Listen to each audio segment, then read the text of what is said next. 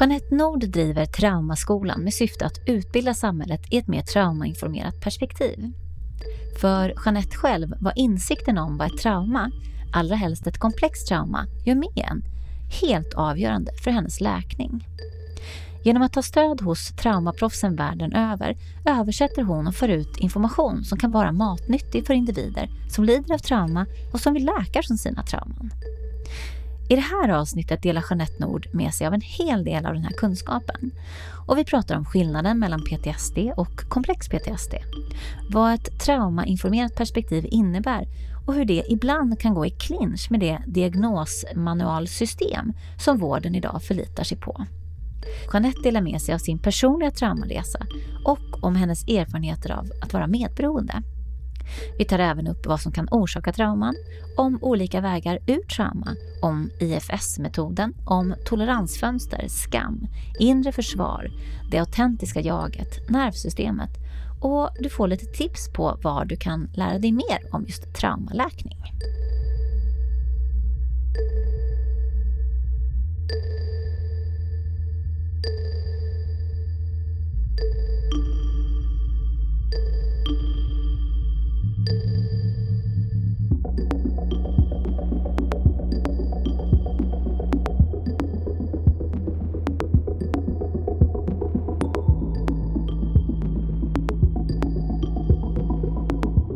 Välkommen till Medberoendepodden Jeanette. Tack så hjärtligt, vad kul att få vara här. Hur mår du idag? Jo tack, eh, jag mår bra och eh, har sett fram emot det här eh, att du äntligen ska få till ett möte. Precis. Att, det känns jättebra idag faktiskt. Ja, vi sa det lite innan här, både du och jag har varit mm. lite utan röst och alla möjliga olika virus och saker. Så det är jättefint att vi äntligen få göra det här, få mm. ses och, och prata. Eh, jag tänker, du driver ju Traumaskolan, men för de som inte känner till dig, så här, vill du berätta lite om dig själv och vad det är du gör? Ja, eh, Traumaskolan är ett projekt som jag driver på sociala medier. Eh, Twitter, Facebook, Instagram. Eh, och eh, det är i syfte då att sprida psykoedukation kring stress och trauma. Och det är kanske ett svårt ord för vissa och det innebär då att jag ger lite grundläggande information om vad ett trauma är och hur man kan behandla det och hur man kan upptäcka att man kanske har ett fast man inte trodde att man hade det och, ja, och vad det finns för olika trauman och sådär. Trauma är ju ett lite omdebatterat begrepp och det är liksom, eh, går att tolka på lite olika sätt och så vidare. Hur eh, skulle du beskriva trauma, bara med din, eh, dina ord? Ja, eh, jag ska bara tillägga också att jag mm. är ju då sjuksköterska i botten mm. eh, och då är det eh, att, man har, att man har en skol, en, att man är skolad i ett specifikt perspektiv. Så man får faktiskt inte så mycket kunskaper, varken som läkare eller sjuksköterska i vad trauma faktiskt är. Eh, vilket har var en ögonöppnare för mig. Och eftersom jag är så vetgirig så har jag slukat i mig då information kring eh, traumaexperter i, i världsklass. Eh, och, eh, så jag har ju då valt eh, att anamma eh, eh, kända namn som Bessel van der Kolk, ehm, Gabor Maté och Peter Levin för att nämna några. Eh, och då säger jag då att det är ett sår ehm, som skapas av för hög, ett för högt stresspåslag. Eh, och det är ett sår som inte kan självläka. Eh, ja, så att, eh, som med alla sår, att är du där och kliar på och bort sårskorpan så, så läker ju inte såret.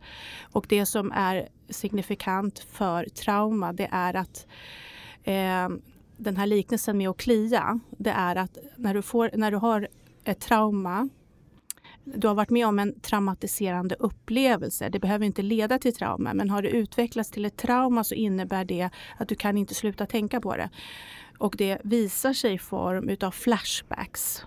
Och det är ingenting som, om vi tänker som att vi hade som ett fotoalbum där vi kan gå tillbaka och titta på en, en utvald bild. Så flashback är ofrivilliga bilder som kommer upp i vår näthinna. Det kan vara i form av eh, luktsensationer, ögon, alltså eh, synintryck eller känsloförnimmelser. Så att det, är, det kan vara lite olika saker. Mm.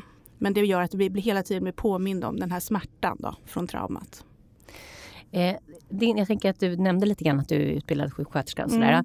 Din resa in i liksom, mm. traumaläkning, mm. hur, hur har den sett ut? Hur kommer det sig att du liksom, mm. eh, upptäckte det och, och vad har det gjort med dig och så vidare? Ja, den är ju väldigt eh, komplex för att jag har ju då ett komplext trauma. Så när jag började plugga till sjuksköterska så fick vi rådet att eh, om vi hade en, Eh, eh, missbruk i familjen att vi sökte eh, tolvstegsprogrammet och eftersom jag gick på Ersta så för min del då blev det, eh, tol, eller blev det eh, Ersta vändpunkten Um, och det var väl typ första gången jag speglade att jag hade traumatiska upplevelser från min barndom. Men jag förstod ändå liksom inte, jag var så dissocierad så jag förstod inte eh, magnituden av det här då. Eh, och sen trodde jag, jag har alltid varit duktig flickan, så då trodde jag check, det här har jag ju, nu har jag gjort som jag ska. Eh, och sen så kommer livshändelser i vägen. Och då eh, hamnar, nu lär jag ju ut någonting om, om kanske vi kommer upp fram till lite senare, men jag börjar, brukar ju prata om toleransfönstret. Mm. Så när man blir återtraumatiserad eh, så hamnar man utanför toleransfönstret. Så jag började hamna utanför toleransfönstret mer och mer. Och till slut blev det ohållbart. Och då sökte jag hjälp eh, och då eh, blev jag utsatt för medicinsk gaslightning. Så då fick jag eh, autism och eh, ADHD-diagnos. Så när du säger medicinsk gaslighting, så att, eh, om du bara beskriver det lite ja. tydligare för de som inte förstår ja. det. Mm. Det innebär då att man, ehm, man eh, observerade överhuvudtaget inte traumat. Utan man fokuserade på eh, NPF-diagnoser. Eh, och då ska man också veta att eh, det kan vara en differentialdiagnos. Det beror på lite vad man har för perspektiv. Man kan även se ADHD som ett, eh, ett utvecklingstrauma. Eh, och Eh, ja, så att stress som man har varit med om under nervsystemets utvecklingsfas mm. som är då en lång period under från perioden 0 till 30 års ålder där de första sju åren ungefär är de mest avgörande. Eh, så det är där man har mest ehm, ja, kan man med, med seriösa eh, komplicerade problem och mm. beroende på när under den här utvecklings Eh, eh, fasen eh, trauman inträffar och hur, om, de, eh, om det är flera stycken. Eh, så, så allas trauma kan man säga är individuella och ser olika ut. Tack. Eh, du nämnde lite i förbifarten CPTSD eller komplex PTSD. Mm. Eh, vill du berätta lite mer om vad det är? Mm. Nu är, har, försöker jag ju med Traumaskolan driva fram eh, och få ut vad ett traumainformerat perspektiv är. Och det, är inte li, eh, det är inte, går inte hand i hand med hur sjukvården idag ser ut. Och sjukvården är ju uppbyggd kring eh, diagnosmanualen. Så går man till eh, sjukvården eh, och vill ha en diagnos, då behöver man ju uppfylla diagnoskriterier. Med ett traumainformerat perspektiv tittar man ju inte riktigt utifrån det perspektivet på vad det är. Eh, men det handlar om då att det sker under den här ut, eh, utvecklingsperioden eh, och att det, det är relationstrauma. Eh, men det kan också vara att man blir mobbad eller att man har varit med i en sekt, eh, hamnat i utanförskap. Alltså ja, sådana sårbarheter eh, som man inte påverkar själv. Mm. Och, eh, om du skulle jämföra då vanlig PTSD och komplex PTSD, mm. vad, är liksom, vad skiljer de åt? Så att säga? Mm. PTSD är ju det mest, eh, eh, alltså eh, med risk för att eh, det blir värderande. Eh, men PTSD det är Eh, Eh, eh, lite enklare trauma eftersom det eh, kan utlösas av en, en traumatisk händelse. En, en stor naturkatastrof till exempel kan utlösa PTSD. Eh, så att det är mer ett chocktrauma, att man har varit med om händelser där man hamnat i chock. Eh, och sen då så blir man påmind om det här. Så det är en, en specifik händelse som har utlöst det här. Medan komplext trauma är mycket mer komplext och svårt att behandla. För det är inte en, en, nödvändigtvis en specifik händelse som, som man kan identifiera. Man behöver inte ens vara medveten om att man har varit med om någonting för att ett komplext trauma ska uppstå. Mm. Eh, och nu stannade vi lite grann där i din diagnostiseringsprocess. Mm. Liksom. Mm. Vad, vad, hände sen? Eller hur kom du själv fram till att det var för din del trauma det rörde sig om? Och vad gjorde du för att, för att börja läka helt enkelt? Ja, det har varit eh, en rörig resa. För det så fick jag ju också fyra års eh, terapi, psykodynamisk terapi som jag var jättestolt över och trodde att nej, men jag har ju fått behandling. och sen så började jag eh, läsa om polyvagalteorin från Stephen Porges, om hur nervsystemet fungerar och hur den här eh, utvecklings... Um, um, ja, vad ska man säga, utvecklingen för nervsystemet och hjärnan ser ut hos barn. Um, och insåg att du kan inte läka hjärnskador med att, genom att prata. Och jag hade gått i pratterapi. Mm. Eh, och eftersom mitt trauma kommer från barndomen eh, så behöver jag eh, börja nerifrån och upp. För det är så nervsystemet utvecklar sig. Det utvecklar sig nerifrån och upp och då måste man gå den vägen när man läker. Man kan även kombinera det uppifrån och ner med pratterapi. Men det behöver definitivt nerifrån och upp-terapi. Vill du utveckla det eh, för mm. de som inte förstår eh, mm. varför och mm. på vilket sätt liksom det här med nervsystemet du pratar om? Ja, ja. högst upp i nervsystemet kan, kan vi säga då, för att göra en snabb förenkling mm. här, så har vi intellektet. Så utgår vi från intellektet eh, då kommer vi inte åt det undermedvetna och det, vi, det intellektet inte är medvetet om. Eh, och svårare trauman eh, behöver man inte vara medveten om exakt vad det är som utlöste det. Och då kan du inte börja intellektet. Eh, men kroppen ljuger aldrig och eh, där har vi Bessel van der Kolk som har skrivit en fantastiskt eh, bra bok som heter Kroppen håller ställ, eh, räkningen. Mm. Så kroppen ljuger aldrig. Och eh, jag, min mamma lämnade ju mig Först, hon, tog ett, hon tog, försökte ta livet av sig någon gång, kanske när jag var två, tre år eller något. Jag har ingen minne av det här. Och efter det så blev jag separerad från henne. Och jag har, jag har ingen... Eh, jag har bara förvirring och kan inte redogöra för vad som hände eller, eller någonting. Jag har inga minnen alls av det där. Så jag är inte i kontakt med några känslor eller, eller någonting. Liksom. Jag, jag känner mig inte direkt sviken heller. Eh, jag kan ju se rationellt på det och tänka mm. så här, gud, får man ett barn så vill man väl inte lämna bort det barnet. Men eh, ja, så där har vi ju liksom den här dissociationen mm. hos mig då. Mm. mm. Eh, och vad gjorde du då liksom för att eh, hitta fram? För du sa mm, kroppen. Liksom. Jo, men eftersom jag hade hamnat på en, MP, eh, en eh, ADHD-mottagning då så, satt, så bestämde jag mig då från början att begära att få en psykolog. Och så var jag så naiv så jag tror att när det kommer en vit rock som det står eh, namnskylt med psykolog så tror jag ju att åh vad skönt, nu har jag kompetens. Men eh, jag satt i fem år, så det här blev traumaupprepning mm. för mig. För jag sitter då fem år hos den här psykologen. Eh, med, hon speglar mig och säger så här, men du är autistisk Jeanette. Och jag sitter varje, en gång i veckan och säger, jag, jag har trauma. Mm och pratar om mitt trauma. Och hon sitter och, och svarar mig med att jag är autistisk. Så till slut så förstod jag, eftersom jag läst på mycket om traumaband och sånt där, så förstod jag att jag har, jag har hamnat i, traumatisk, i en traumatisk bindning med min mm. psykolog. Mm. Och jag vågar inte ta mig därifrån och jag vet inte vart jag ska. Mm. Så jag tog med mig ett helt entourage och kom därifrån och sen hamnade jag eh, precis så som jag, mina farhågor blev bekräftade. Jag hamnade ja, eh, mellan stolarna. Eh, och tror jag tog ett och ett halvt år tills jag då hamnade eh, på Rosenlund och där träffade jag en fantastiskt duktig eh, läkare. Eh, och eh, ja, sen fick jag gå ytterligare ett och ett halvt år och vänta på behandling. Och sen fick jag då eh, EMDR-behandling. Eh, Ja, och det kan jag säga att komplext trauma behöver komplexa lösningar. Och det är inte lätt som patient att veta vad, vad, vad behöver jag?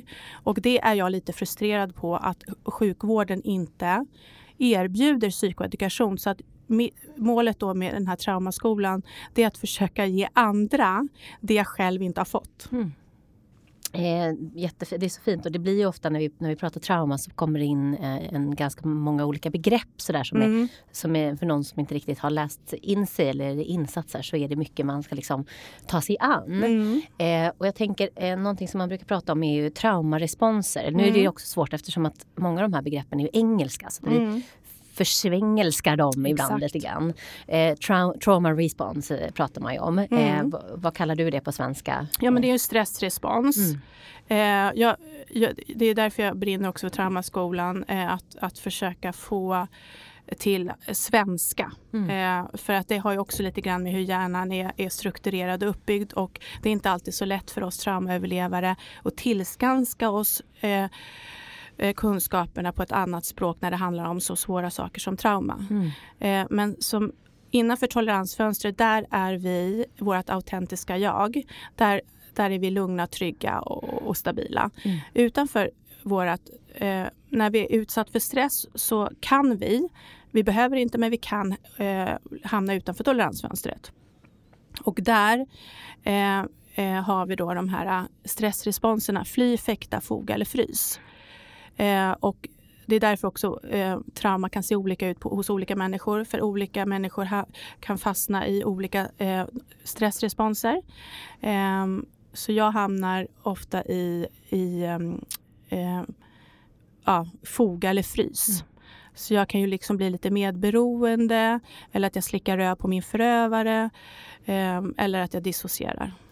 Om du vill beskriva de här fyra då lite mer vad de innebär. Mm. Liksom, vad, eh, vill du ja. ge oss en liten presentation? Där? Ja, så att eh, jag, jag, en, en stor förebild, svensk förebild är ju Anders Hansen. Hon, han är ju väldigt bra. Mm. Han har ju en serie som finns på SVT mm. Play om hur hjärnan fungerar. Han pratar ganska mycket om det där. Men, så att, eh, han pratar ju mycket om grottmänniskan som är ute på savannen och ska leta föda. Och sen så blir de överfallna av en eh, sabeltandad tiger.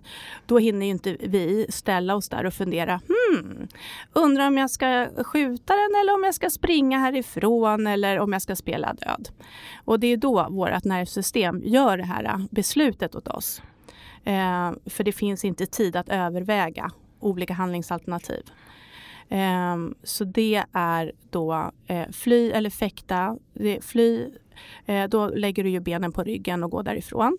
Eller springer därifrån. Mm. Eh, och eh, i, i, relationer då, så liksom att du, av, att du lämnar relationen helt mm. enkelt. Eh, fäkta, ja då, då, tar du upp ehm, konflikten. Du tar konflikten och ehm, går upp till kamp så att säga. Det kan ju vara verbalt eller eh, man kan ju eh, hamna i att man skriker och ja, beter sig utanför sin karaktär. Mm. Man försvarar sig helt enkelt. Eh, och foga Eh, då försöker man ju vara medgörlig, eh, lite manipulativt. Man försöker bli vän med sin förövare eh, i värsta fall. Eh, men det här sker ju omedvetet. Eh, och frys då det, om du ser eh, det finns bra eh, klipp på Youtube eh, när djur hamnar i de här stressresponserna. Så en katt som går och bär på en mus som ligger livlös i munnen. Eh, den ser ju död ut, men eh, den är inte död. Eh, och det är den här stressresponsen då som har slagit till. Och hur kan den te sig? Du beskrev lite i, i relation, jag, lite mera... Ja, men dep alltså depression, när man, eh, man eh, blir, blir apatisk, eh, liksom undviker folk och liksom spel, alltså, spelar död. Fast mm. man spelar ju inte död. Men, utan det är kroppens ehm, Um, alltså beteendet blir lite grann som att spela död för att nervsystemet är, uh, är in, inkopplad i, den, i det växelläget och då blir beteendet karak får karaktär av att spela död. Mm. Eh, jag tänker, eh, och, och, du nämnde lite förbifarten där. Du mm. sa eh, foga, så nämnde du lite mm. att du kan bli lite medberoende. Ja. Liksom. Eh, och det här är ju Medberoendepodden. Ja. Eh, vad är din relation till begreppet medberoende och om man kan se det i ljuset kanske lite grann av det du precis beskrev? Mm. mm. Det var ju som, min, som jag inledde då, då med att jag är vuxet barn. Och, eh, min mamma eh, är ju, har ju gått bort och finns inte längre med oss. men hon var ju då missbrukare. Hon var alkoholist. Eh, och sen så då i mina nära relationer så utan att jag har vetat det så har jag eh, varit i relationer med eh, män som har haft eh, ja, antingen spelmissbruk eller sexmissbruk eller ehm, ehm, ja, ehm, alltså, vad ska jag säga, narko liksom narkotika. Alltså jag har inte varit ihop med exakt en narkotika men jag hittade en gång narkotika hemma hos mig och, och eftersom du vet, jag är sjuksköterska, jag vill inte ha mm. med sånt att göra. Så det blev också en sån där att då avslutade jag den relationen. Så jag har varit väldigt eh, liksom, målmedveten vad jag vill ha för relation men jag har mm. aldrig hittat en relation som utan det, har, det, har, det här har liksom kommit i vägen och eh, då när jag har gjort min traumabearbetning så har jag förstått liksom att, att eh, Eh, kaka söker maka och undermedvetet så kan man hamna i då att man gör en traumaupprepning för det är det som nervsystemet känner sig eh, eh, lugn och trygg med. Det är liksom en falsk trygghet för det här känner, känner man igen. Mm. Nu pratar du om eh, vilka partners du träffar och så. Kan mm. du se liksom i dina beteenden någonting? Hur har det här medberoende vuxet barn-delen dig, har den tagit sig uttryck på något annat sätt? Ja, men det kan ju vara då att, man, att jag inte lyckas sätta sunda gränser. Jag, menar, jag kommer ihåg eh, en relation jag hade som jag trodde var prinsen på vita hästen. Jag upptäckte ju i tidigt stadium att han ljög för mig.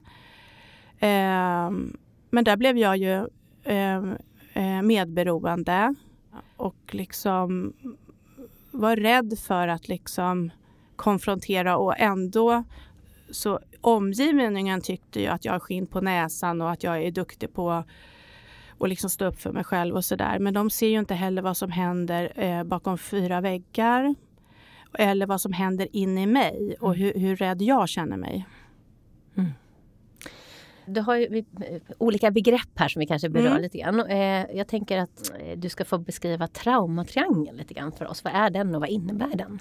Ja, eh, jag gjorde en akronym då som mm. jag kallade för MOA. Jag har en systerdotter som heter Moa. Mm.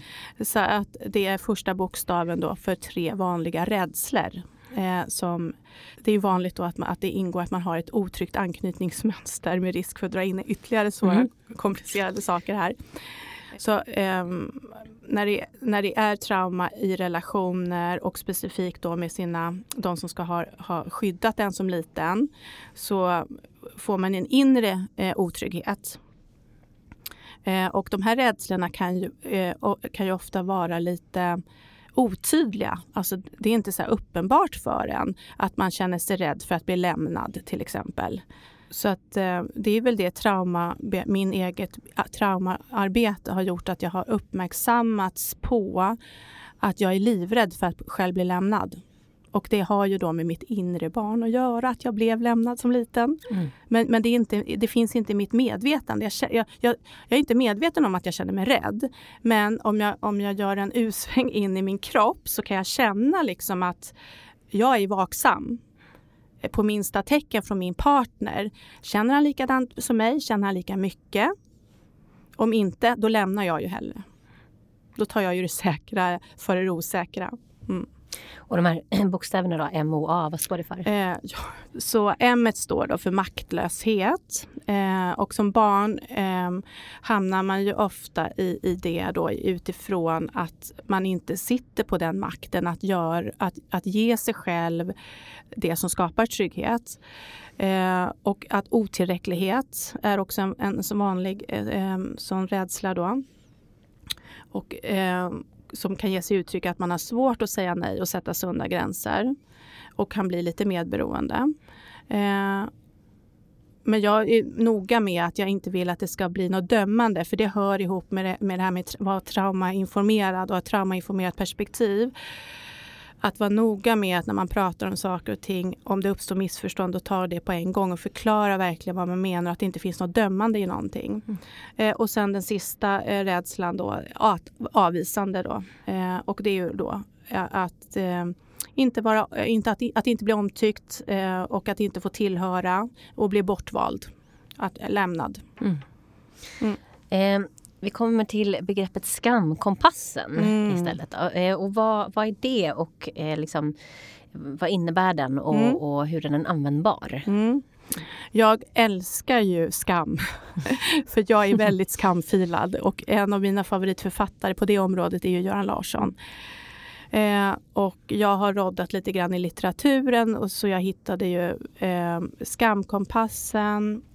Skamkorset. Och Skamkorset. För att, för att det har hjälpt mig att när jag tittar på skammen utifrån olika modeller och teorier så har jag lättare att hitta min egen förklaring. Aha, det är en sån skam. För och, och, nu är jag lite färgad för nu har jag precis eh, hittat några, av, a, några avsnitt på Youtube med, med, Tim Fletcher från Kanada som är väldigt duktig eh, om komplex trauma. Och, eh, komplex trauma innehåller ju alltid eh, skamfilade delar. Mm. Och eh, beroende på hur man reagerar, om man, om man skamkompassen mm. handlar om hur man reagerar på skam. Om man, eh, om man går därifrån, om man blir konfrontativ. Det finns ju fyra olika då, riktningar som man mm. kan eh, gå i, i sitt beteende när man, när man eh, när man då drabbas av skammen. Men det Tim Fletch, som jag vill betona nu, mm. som jag tyckte var så himla bra, det är att han betonar att eh, det vi vanligen oftast har pratat om i skam är att det är en känsla. Men det håller inte han med om. Han menar, och det här håller jag med honom om, mm. för, för det kan jag identifiera mig med som, som traumaöverlevare. Men vi är alla olika, så vi, våra olika förklaringar passar olika människor. Men det blir en falsk eh, verklighetsuppfattning. Så, eh, så att har vi blivit skammade som barn eh, så har vi fått en falsk eh, verklighetsuppfattning om att det är fel på oss och att vi inte duger. Så man hamnar i en falsk villfarelse. En, ett slags filter för våra ögon att det handlar om att jag inte duger. Eh, och det tycker jag eh, var jättebra förklarat. Det, det var liksom, gav lite eh, ja, klargjorde väldigt mycket för mig att jag kände att precis det var det här jag hade saknat. Mm. Men sen, sen jag brukar prata om vit och eh, eh, röd skam. Mm. Eh, och jag tycker att det är viktigt att kunna känna skam. Mm. För jag har alltid, efter, innan, jag, innan jag var, när jag gick runt och försökte orientera mig allt det här i min egen lilla värld så kunde jag titta på människor och titta så här, men gud den personen är helt skamlös. Mm. Och så hamnar jag bland skamlösa människor och så börjar jag titta på det här. Vad är det här för någonting? Och då känner jag, ah, då är det, då är det säkert en person som är så dissocierad så att den kan inte känna skam. Och då blir man ju skamlös. Så därför eh, finns det också en annan teori, nu kommer inte jag ihåg eh, vad den forskaren hette eller den författaren som har skrivit om, men det finns på Traumaskolan och, mm. och ta reda på. Men hon eh, menar på det då att den röda skammen, det är ju den eh, som kan, får existera innanför toleransfönstret där vi kan få, få med, bli medreglerade och där vi har möjlighet att rätta oss. För att skammen har ett, ett gott syfte och det är att skydda våran tillhörighet i flocken. Eh, och det är väldigt viktigt att föra mm. med sig att skam är inget farligt, skam är bra. Eh, för det hjälper oss eh, att orientera oss i, i sociala sammanhang. Och, och då skamkompassen då, det finns ju då straffa andra, dra sig mm. tillbaka, mm. undvika självskada. Vill du utveckla det lite? Ja, man kan ju titta då på sig själv. Eh, jag brukar kalla det att, man, att jag hamnar i en skamattack mm. när jag hamnar då eh, utanför toleransfönstret. Eh, och så kan jag titta på mitt beteende och se då att har jag dragit mig undan eh, eller attackerar jag den personen jag känner mig eh, skammad av. Ehm, så det, det, är väl mer en, en, hjälp för en själv att, att hitta skammen och, och utifrån hur man reagerar mm. på den. Mm. Så identifiera reaktioner. Ja, liksom, reaktionerna mm. på, på skammen. Eh, och, och, skammens motgift då, vad är det? Eh, ja, det är dels att förstå att när man är skamfilad då, då bär man oftast någon annans skam. Så att jag bär ju min förövares skam. Det är inte min skam. Det är inte jag som ska skämmas som traumaöverlevare utan det är min förövare. Eh, och, man, och eh, sen kan det finnas ofrivilliga förövare. Jag menar, eh, det finns ju föräldrar som drabbas av sjukdom och handikapp och som av den orsaken inte eh, kan ta hand om sina barn. Så det handlar också... Och man kan ju se missbruk som, som en sjukdom och, och att det är ofrivilligt. Liksom. Eh, så att jag tror att det är viktigt i läkningsprocessen att, att ha ett förlåtande perspektiv. Både på sig själv och på, på um, eh, vad ska jag säga, eh, hmm. det här blir lite svårt alltså, men, men eh, försöka se vad som gynnar mig utifrån ett perspektiv utifrån med, eh, självmedkänsla. För att om jag går och hatar eh, min, om vi säger då, min mamma då, då eh, så går jag ju bär på, på, på det här hatet och då, då, då hindrar ju det min läkning.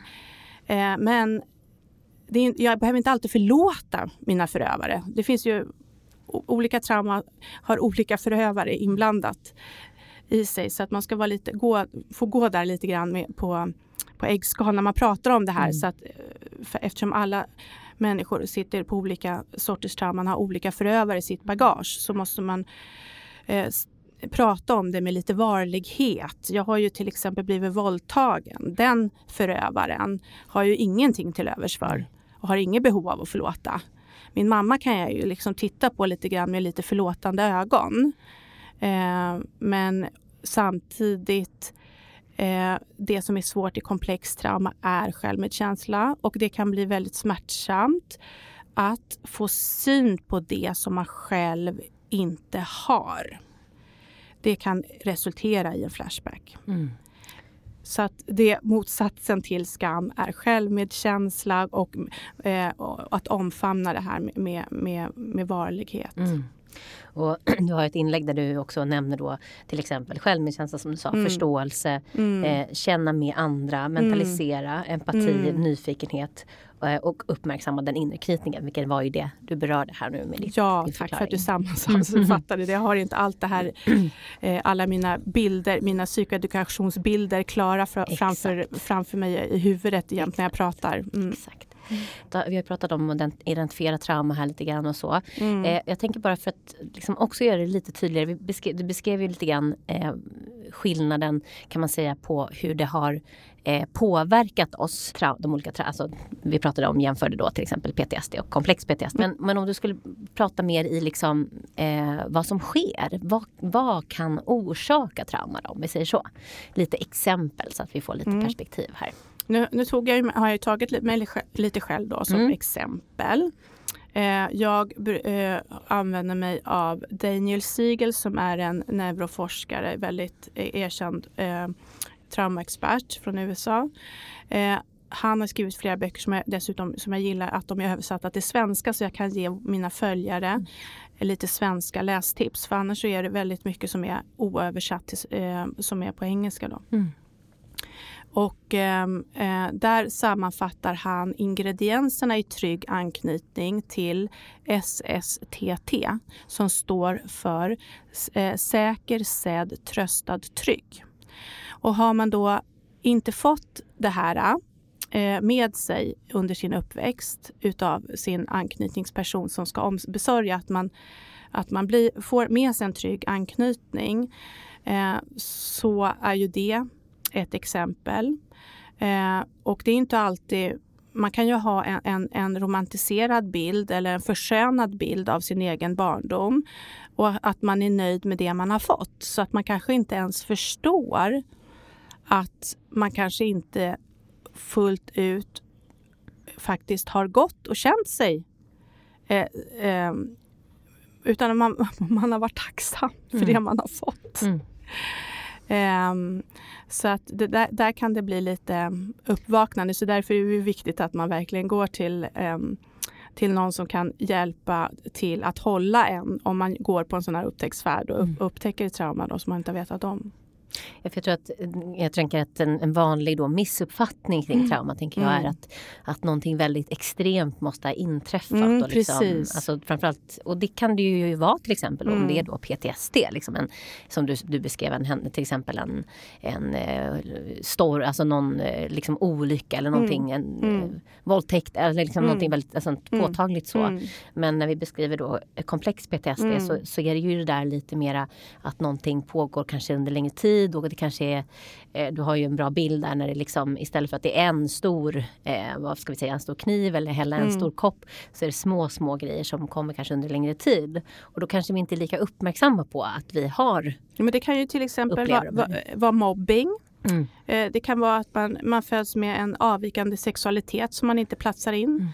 Mm. Eh, och liksom inte riktigt har, eh, att man har hamnat i något utanförskap på mm. något sätt. Och det är ju inte alltid då ens ens eh, omvårdnadsperson eh, har kapacitet att skydda en eh, för, från, för, från saker i omgivningen. Så att det handlar, eh, jag kan varmt rekommendera att läsa Daniel Siegels böcker där om, eh, om föräldraskap eh, och där han då beskriver det här SSTT eh, och att man då med eftertänksam får, får gå tillbaka till sig själv och liksom titta lite med kritiska ögon var det har brustit någonstans kanske. Och det behöver inte ha varit så när jag nu pratar så här dömande utifrån att det har funnits en förövare. Mm. Utan att man kan ju ha haft en, en väldigt kärleksfull och omtänksam och, och välvillig eh, eh, anknytningsperson. Men den personen i sig kanske inte fick det här fullt ut i sin uppväxt. Och det vi inte har eh, liksom lärt oss eh, kan vi ju inte lära vidare. Nej. Utan ja, vi gör ju så gott vi kan. Mm. Så det är därför det är så viktigt med icke-dömande ögon och ett, eh, som då det innebär med ett traumainformerat perspektiv. Att man, att man tittar på allting med, med, med, med medkänsla och förståelse. Liksom, för mm. att vi är, eh, vi är inte perfekta, vi är, vi är bara människor. Om vi då vänder liksom det andra perspektivet. Hur upptäcker man Eh, jag tänker att liksom, eh, om vi nu pratar om många av de här grejerna som vi kanske då, som du sa, man har för, kanske förträngt eller du beskrev din egen upplevelse, mm. Eh, någonting du inte har som ett minne. Mm. Eh, hur upptäcker vi mm. att vi har trauman? Mm. Det, det, eh, det, kan ju se olika ut för mm. olika personer mm. men det är ju att man hamnar utanför toleransfönstret. Eh, det kan vara att man hamnar i, i Eh, alltså att ens beteende blir mer och mer karaktäriserat utav de här stressresponserna.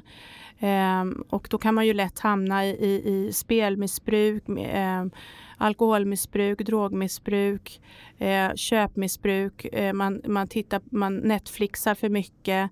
Eh, man, man ar arbetsnarkoman, träningsnarkoman. Alltså man, man, balansen i livet. alltså man har en obalans i livet, mm. om man säger så. Mm. En obalans i livet, det är något som skaver. Man, man, får det inte att fungera. Det kan vara relationer som inte funkar. Det kan finnas sexmissbruk, relationsmissbruk. Ja. Mm. Och eh, Precis, att det är mer kanske eh, uttrycken vi upptäcker ja. och sen eh, börjar vi titta på kanske vad som finns där bakom eh, för ja. att nå vägen in i, i trauma. Ja. Eh, hur läker man trauma? Ja, jag har ju då eh, själv under pandemin kom jag i kontakt med två fantastiska terapeuter i New York. Och de var ju då utbildade IFS-terapeuter och IFS står ju för Internal Family Systems. Mm. Och så jag själv då eh, eh, lärde mig hur man kan praktisera det här på sig själv. Mm.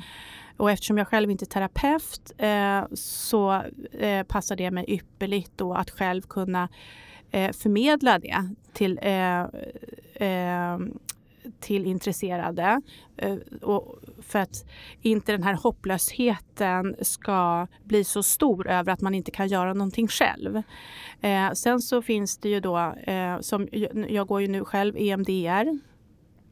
Men ett komplext trauma behöver oftast då komplexa lösningar. Det mm. finns en annan väldigt bra och, ers, och lite populär terapeut på nätet. Eh, The Holistic Therapist tror jag hon Holistic Psychologist. Ja, just det. Hon. Nicola Perra som ja, Nicola Perra. en medberoende podd. Ja. Mm. Um, men det, det, handlar ju om att man eh, integrerar då det här inre barnet. Um, och det ja, behöver man ju ha koll på. Sen att man förstorar det här.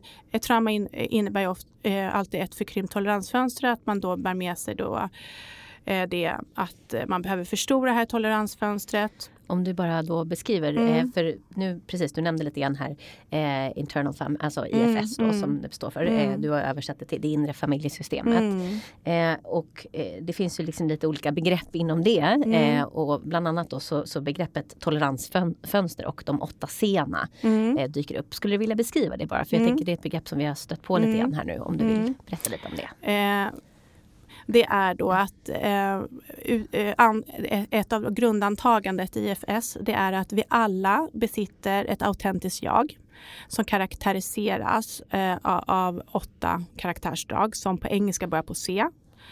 Eh, och ehm, när man då eh, kan checka in i de här åtta begreppen eh, då vet man att man är i toleransfönstret. Och där, ut, därifrån så då, är, då är man i toleransfönstret och då kan man också hitta balans i livet. Eh, har man traumat så kommer det ju trigger som gör att man ramlar ur toleransfönstret. Och vad kan vara triggers då till exempel? Eh, ja, det beror ju på vad det är eh, eh, vad, vad det är man har varit med om. För dig, har du något exempel, en trigger som du har upplevt? Liksom? Eh, det kan ju vara att människor projicerar sina känslor på mig så blir jag förvirrad och, och, och, och, och förstår ingenting. Mm. Eh, för att människor, vissa människor som är oläkta kan inte ta ansvar för sina känslor så då kastar ju de sina känslor på andra. Eh, så det kan bli en sån här att jag blir förvirrad och inte vet. Så att, därför är det så viktigt för mig att praktisera sunda gränser och att jag tar, jag, eh, tar ansvar för mina känslor. Eh, och eh, då är det också viktigt att, att få syn på eh, de här känslorna eh, som mitt inre barn har gått och burit på. Som inte har blivit utsatta för SSTT, blivit mm. sedda eh, säkrade, trygga och tröstade. Mm. Så att jag tar hand om mina sårbarheter eh, eh, och då eh, blir inte min omgivning heller utsatta för dem. Mm. Och de här eh, åtta scenerna då? Jag kan säga dem på svenska. Aha, jättebra. och då är det eh, att man är, är, är lugn, man känner sig tydlig och klarsynt tydlig då i förhållande till att man är inte dissocierad eller sammanblandad. Eh, nyfiken. Nyfikenhet är en jättebra eh, och eh, man känner sig självsäker, modig, kreativ. Eh, ehm, man är i kontakt med sin kreativitet. Och sen att man är intonande eh, och medkännande. Och intonande, vad innebär det då? Ehm, ja, det är det här eh, som, som är förutsättningarna igen, egentligen för att kunna generera SSTT. Mm. Så om jag inte är intonande med dig så kan jag ju tro att jag har gett dig SSTT. Att du, att du känner dig säker, sedd, tröstad, trygg. Men det handlar ju inte om vad jag tror att du behöver. Och intoning är min förmåga eh, att faktiskt snappa upp. Mm. Att, att kommunikationen eh, har, har blivit bemött och, mm. och, och, att du också känner så som jag tror att du mm. känner. Mm. Just det. Ja. Eh, och sen finns det något annat som kallas för de fem p mm. eh, Vill du beskriva vad de är också? Ja, eh, jag kallar det för IFS-språk. Mm. Eh, och då har ju då, eh, Richard Swartz då, som är upphovsmannen bakom IFS eh, som står för Internal Family System. Han ehm, ja, den, är, den är så dynamisk och, och häftig den här eh, terapin tycker jag. Mm. För att just att den har ett eget språk också. Det, gör, det väcker ju nyfikenheten och kreativiteten i oss så att vi lättare hamnar i vårt autentiska jag. Mm. Eh, så 5P då står för att lekfullhet, motståndskraft försiktighet. Det har ju lite med resilience som också är ett, ett be viktigt begrepp i trauma. Då. Eh, återhämtningsförmågan. Eh, tålmodighet, närvarande och perspektiv. Mm. Så eh, om man ska utforska det här själv eh, så bär man med sig de här eh, fem perspektiven. Och är, är, eh, går man till en terapeut så är det ju terapeuten som sitter med de här eh, Eh, perspektiven. Mm, mm. Just det. Det finns också begrepp, eh, jag tänker att jag bara läser upp eh, dem också för att det är, så, det är så, jag tycker det är precis som du sa. Mm. Eh, begreppen kan ju ibland vara lite, stå i vägen lite för att vi ska uppfatta det. Mm. Men reder vi ut begreppen så blir de ju tillgångar. ja. Och eh, det finns begrepp som det autentiska jaget mm försvar, chef, brandsläckare, mm. exil, bördor. Mm. Eh, det finns också ett an andra liksom, mm. Eh, intoning i det. Eh, autentiska jaget, inre försvar, inre mm. barn, extre extrema roller. Mm. Eh, vill du bara ta mm. oss igenom det lite grann? Ja, visst. Mm. Det, eh, som jag sa då att eh, IFS har då, är ju en modell då, som har ett eget språk med, med specifika begrepp. Och det finns då inga böcker i dagsläget översatta till svenska. Så jag har då tagit mig friheten att titta på eh, terapier objektivt och se hur, vad är det för begrepp andra terapier använder sig av. Eh, och det är då vanligt i traumasammanhang att man pratar om det här inre barnet. Men eh, i, inom IFS så har man då ett eget namn för det inre barnet.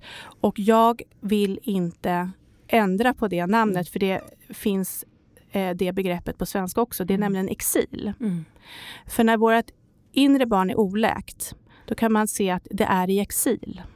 Det bo, det, det, så att vi ska hämta hem det inre barnet från mm. exilen. Um, så det, det, blir så tydligt då att exiler eh, att, eh, den befinner sig i en roll eh, i exil alltså.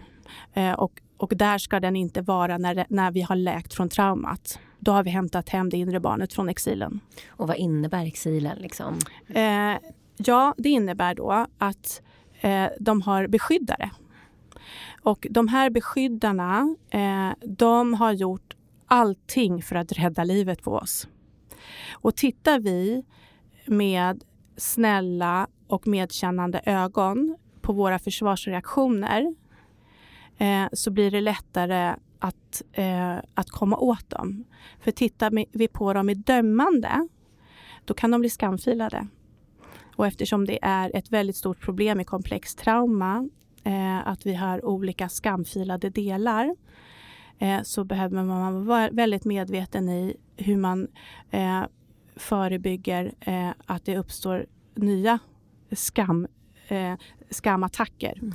S ja, som går varligt fram där då. Och, och jag, blev så imponerad på att du har samlat ihop alla begrepp så här. Nu eh, ja, men, precis. Och, vet jag inte vad jag...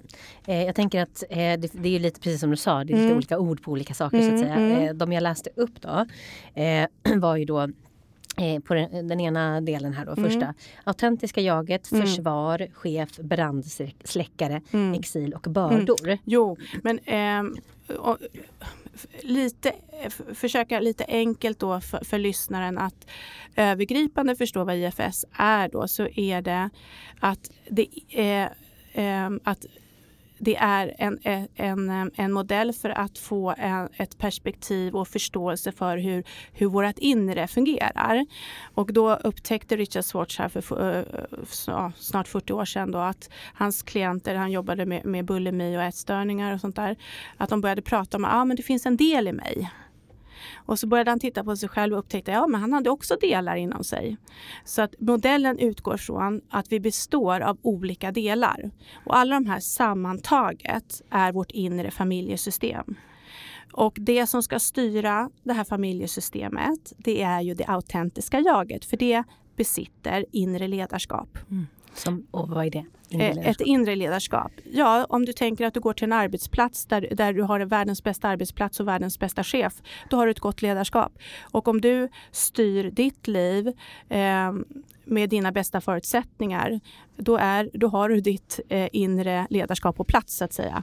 Så det handlar ju om att eh, när vi har trauma så, så är övertar de här andra familjedelarna ledarskapet. Mm. Eh, så det är att, att omskola systemet till att att känna sig tryggt i att det är det autentiska jaget som, som för ledarskapet. Mm. Och sen varligt omskola de andra delarna så att inte de intar ledarskapet. Mm.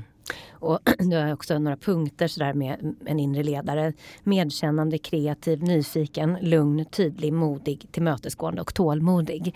Nämner vi i något av dina fantastiska inlägg. Och, och, och hur, eh, hur jobbar man då eh, med de här olika delarna i IFS? Liksom, jo, man börjar då eh, med en U-sväng. Eh, och det är någonting jag hittar på själv, det mm. begreppet. Så det är mm. ingenting.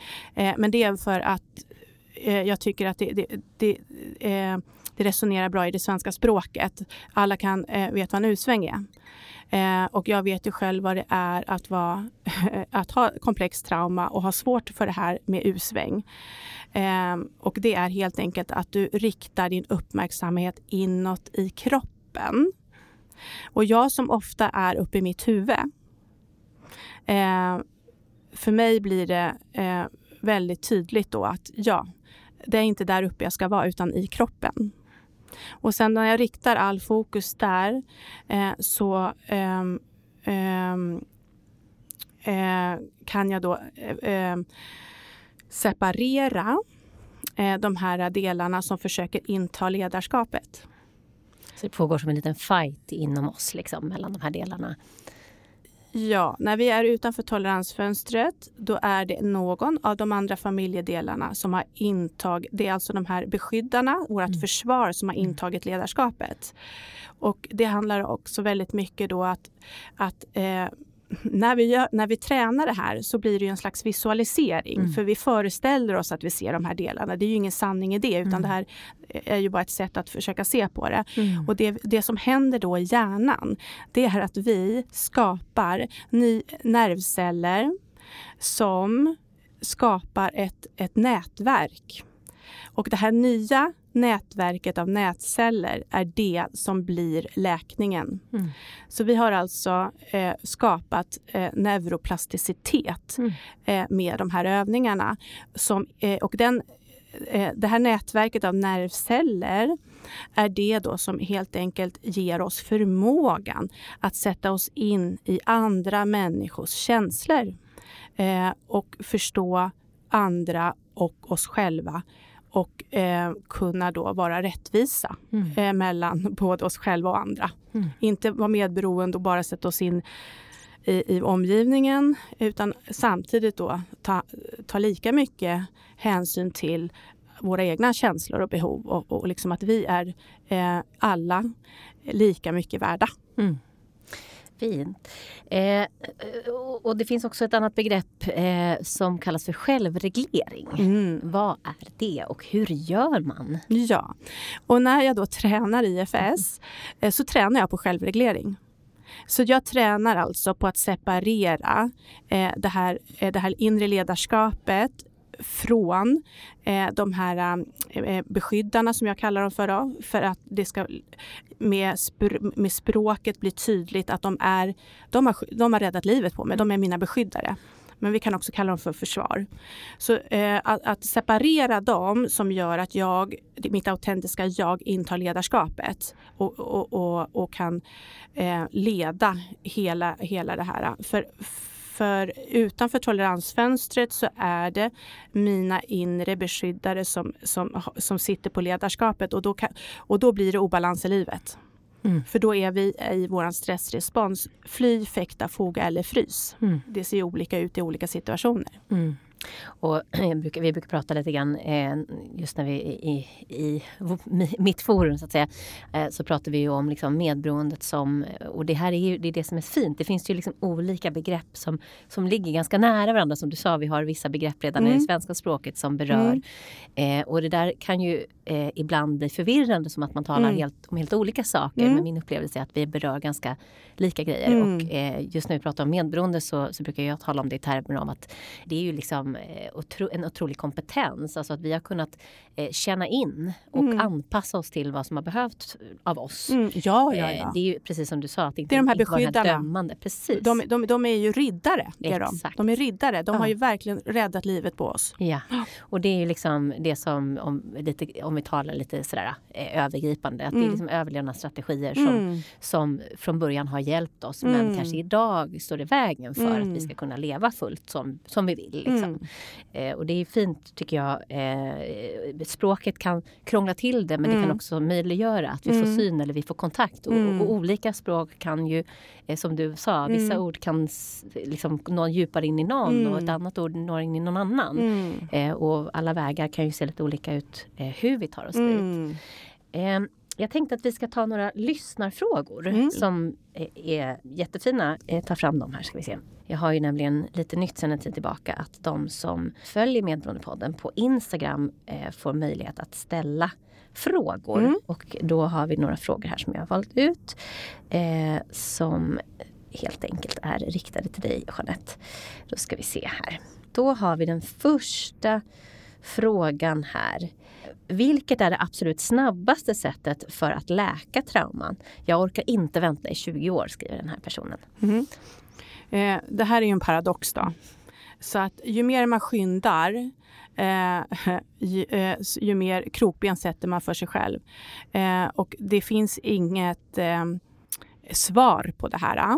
Utan hittar man rätt tera terapeut och hittar man rätt terapiform eh, som eh, och man, ja, att man är lite orienterad och vet vad, vad, vad det är faktiskt man behöver, vilket i, i komplext trauma kan vara väldigt svårt. Liksom. Det är inte alla som, som har grundkunskaper i psykologi och, och liksom, ja, så att, eh, skynda långsamt kan jag säga är, är den, eh, eh, det goda rådet eh, som man bör eh, ha med sig. Och att i traumaläkningen kanske fokusera på det här som gör att man eh, vill forcera och eh, den här otåligheten som, som man kanske kan ana bakom liksom det här effektivitetstänket. Mm. Att det kan vara ett eh, försvar eller en beskyddare där bakom? Eh, ja, för, för att eh, eh, på ett sätt skulle man kunna se det så här, vi blir aldrig eh, färdigläkta. Men, men det är ju inte, det är ju en sanning med modifikation. För, eh, för att det handlar som sagt om att ja, man, man ska uppnå då en balans i livet och, eh, förmo- och nya nervceller som gör att man kan orientera sig och hålla sig kvar i toleransfönstret och förstora toleransfönstret. Um, och olika terapiformer um, har ju olika vägar dit. Uh, jag Eh, är ju då en, eh, en fantast utav, eller vad ska man säga, att jag är väldigt förtjust i IFS. Eh, och Frank Andersson är ju en väldigt duktig IFS-terapeut som har skrivit en bok om hur man just läker komplex trauma. Ehm, och ehm, ja, han nämner lite grann ehm, liksom hur många terapisessioner han har lyckats läka trauma på och sådär. Jag, men eftersom vi alla är olika så tror jag att man ska vara väldigt, väldigt försiktig. Eh, eh, och eh, ja, när det gäller att man ska jobba ihop med en terapeut så, så gäller det också att eh, det finns ett bra samarbete mellan terapeut och klient. Och i Sverige är det, är det ju väldigt svårt att hitta så välutbildade IFS-terapeuter. De har ju i dagsläget eh, väldigt svårt att... Eh, det, är så, det är så populärt utbildning så det är mm. väldigt, väldigt svårt att komma in på... Eh, att, att, bara, bara, att det, folk står i kö för att få utbilda sig till IFS-terapeuter mm. och det är tre olika steg mm. man behöver gå för att eh, till slut bli färdig terapeut eller färdigutbildad terapeut. Mm. Och då har man ju terapeutat sig själv mm. under resans gång. Mm. Ja. Och jag tänker att det är också eh, alltid en fråga om också tänker resurser och möjligheter. Mm. Alltså det är det som är, eh, vi ofta hamnar i. att eh, Det finns ju människor som sitter på både tid, resurser, alltså både i form av pengar och, och vad man har möjlighet att investera och vilken mm. liksom, utgångsläge man har liksom, mm. när man börjar alltså, mm. titta på det här. Eh, jag menar, en person som är väldigt liksom, eh, utmattad, väldigt, det är kanske mm. svårt att jobba eh, så intensivt. Men när du liksom, eh, ja, har du en bra grund att börja på så kan man ju liksom, ja, jag tänker att man börjar på olika platåer, börjar på olika, olika förutsättningar. Mm. Så det beror ju såklart också på var man är i sin liksom, när man börjar sitt arbete med, med traumat. Alltså, mm. eh, en del kan ha gått eh, massor av eh, år i terapi och sen upptäcker man ett trauma. Och någon annan eh, helt, har precis upptäckt det. Så det är klart att det också spelar roll i, i tiden det tar att, att jobba med sig själv och, mm. och, vem man också vem man har jobbat tillsammans med. Liksom. Mm. Men man kan ju säga liksom när, när den, Richard Schwartz tycker jag, han, man hör på hans röst, han är så otroligt liksom eh, harmonisk, lugn och ja, sammanfogad. Mm. Men han har ju fortfarande delar, ehm, eh, hamnar i konflikter liksom, mm. där, där, hans, eh, där, där, uppst- där ja, vad heter det, en, ett inre barn gör sig mm. påmint. Liksom. Eh, men det som jag kan bli väldigt lycklig och glad för idag, det är att jag att, eh, nu kan jag bli liksom smila lite för mig själv, le lite grann i mjugg när jag ser så här, jaha, ja men det, där var en mm. människa utanför toleransfönstret. Mm. Det är bara ett tecken på att den personen inte är läkt. Mm. Um, um, så att vi, vi har ju hela tiden Eh, hela livet är ju en, en, en um, att det uppstår nya saker. Mm. Men när vi väl har fått den här kartan och kompassen, då är det ju eh, lätt. Mm. Eh, en, ska vi se, en fråga här. Eh, hur ska man helas, komma åt bristminnen? Hittar inte ett språk till mitt skrämda inre. Mm. Vad säger du där Jeanette? Ja, eh, det, det i, i, utifrån mitt perspektiv då, då ser jag ju det som, som eh, det inre barnet. Um, och um, du nämnde ju Lapera. Um, jag vet ju att hon finns väl översatt va, till svenska mm. och man på Storytel, om man har prenumeration där så kan man ju ta del av hennes självhjälpsbok och mm. hon är ju väldigt mycket inriktad på det här med det inre barnet tyvärr i psykiatrin i Sverige är, eh, är ju som jag sa, nämnde inledningsvis styrd av DSM-manualen. Mm. Och där är eh, rent generellt så är de ju inte så inriktade på det här med inre barn och eh, trygga anknytningsmönster och anknytningsteori. Um, så att um, uh, inom landstingen och regionen så, så är det väl Eh, det vanligaste är väl då eh, TMO, trauma eh, medveten omvårdnad och EMDR. E mm. och en, en metod då som är ehm, kanske mer ehm, för de med fobier. För där, bli, där blir man återtraumatiserad. Där riskerar man verkligen att bli återtraumatiserad och det är eh, att man konfronteras med det, mm. med sina rädslor på en gång. Och det, eh, man ska vara väldigt eh, eh, varlig med sitt inre barn och sina inre rädslor. Eh, ta dem, gå långsamt fram och, ha, och kanske ha en liten kom ihåg-lapp någonstans där man påminner sig själv om om sin, om sin karta och kompass och att man har gjort sig en egen liksom, karta över sin läkningsprocess och vad man, vad man behöver jobba med, att man behöver ha tålamod, mm. inte forcera och att man eh, ser till att äta bra, motionera och sova gott. Mm. För det är förutsättningar för att kunna läka. Mm. Så eh, bra mat, sömn, solljus och liksom måttlig motion.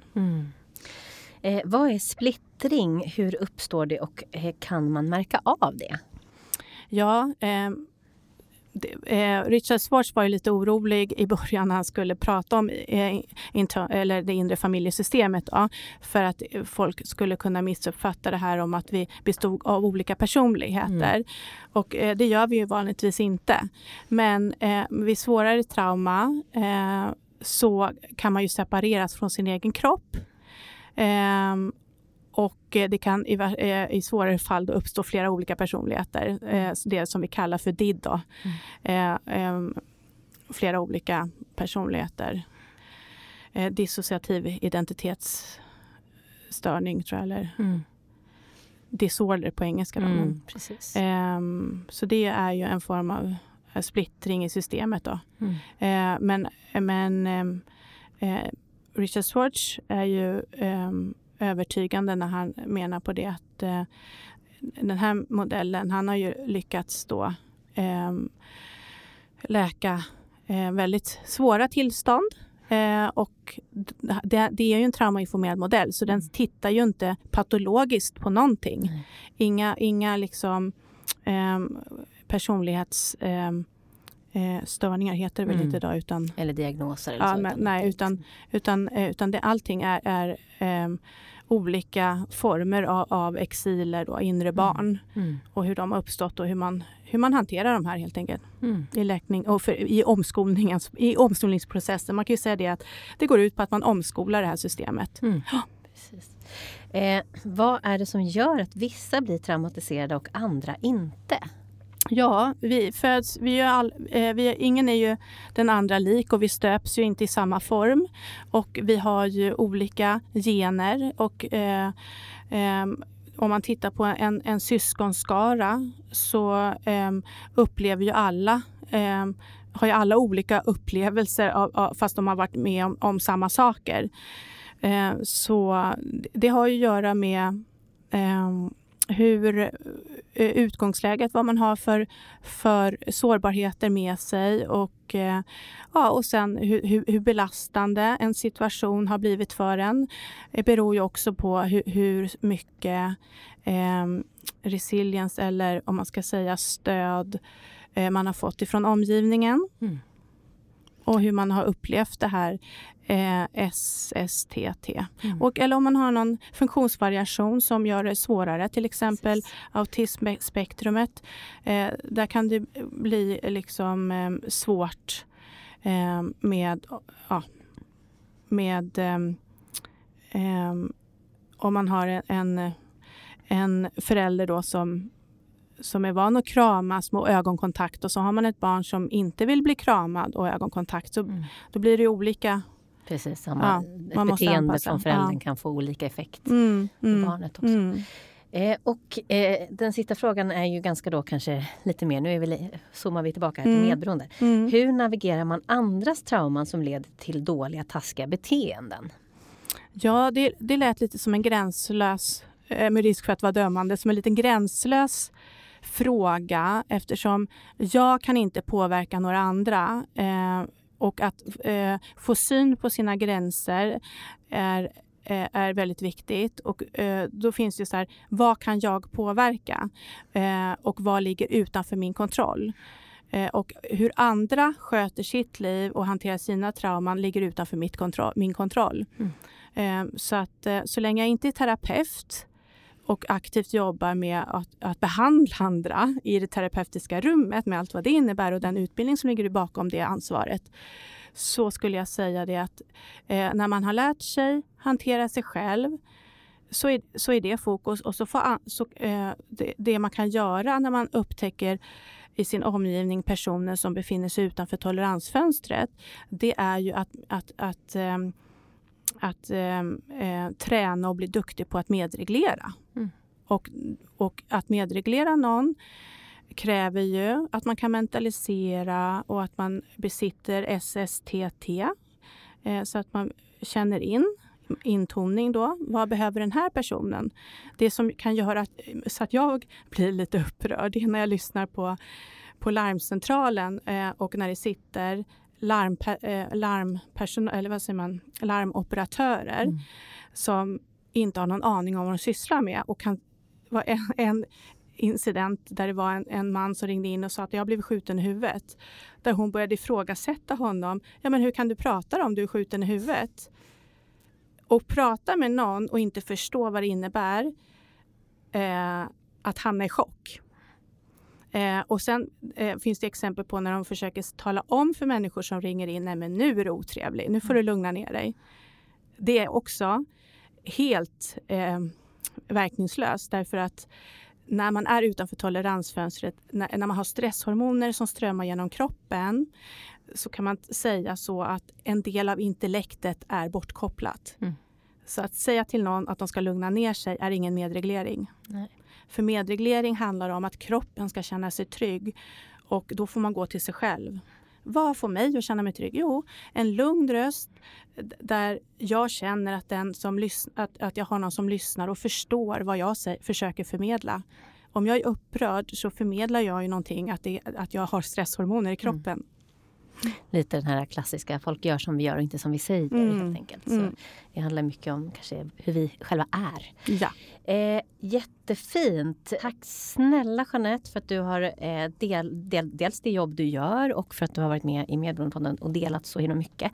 En sista fråga, är det någonting du känner att vi har missat som är viktigt att skicka med lyssnarna liksom, när vi pratar just om trauma och traumaläkning och sådär? Eh, jag tycker, ehm, jag tror ja, jag tror att vi har... Äh, jag är väldigt eh, tacksam och glad för att jag, för att jag fick ehm, eh, eh, den här fina inbjudan att få vara med i din fina eh, podd. Eh, och jag tycker jag är väldigt nöjd med din intervju själv och känner mig lite överväldigad och har svårt att, att få perspektiv mm. just här och nu. Men jag bär alltid med mig när jag börjar prata, för jag är bra på att prata, eh, det är ju det här med toleransfönstret eh, och eh, att vara noga med eh, att känna in eh, och, och försöka med det här eh, med, med självmedkänsla och kan jag inte med självmedkänsla så medkänsla kanske jag kan resonera till och um, um, att vara snäll mot andra och försöka vara snäll mot sig själv. Och, ja. Mm. Och att man hör det på rösten. Jag gillar ju Stephen Porges som, som undervisar i polyvagalteorin. Eh, att eh, när vi är i våra stresshormoner, när vi är utanför toleransfönstret, när vi är i vår känslohjärna och inte har kontakt med vårt intellekt, då förvrängs verklighetsuppfattningen. Så att eh, vi kanske tycker att någon eh, ser aggressiv ut fast den inte är arg. Vi kanske själva låter arga. Eh, för att det förvränger eh, verklighet, vår verklighetsuppfattning utanför toleransfönstret. Det vill jag, eh, vad vill, vill jag att ni ska bära med er. Mm. Eh, för det har varit hjälpsamt för mig. Mm. Tack snälla Jeanette för att du har varit med här och eh, tack för allt det jobb du gör, sprider den psykoedukation om trauma och traumaläkning som är väldigt, väldigt hjälpsamt för många där ute, det vet jag.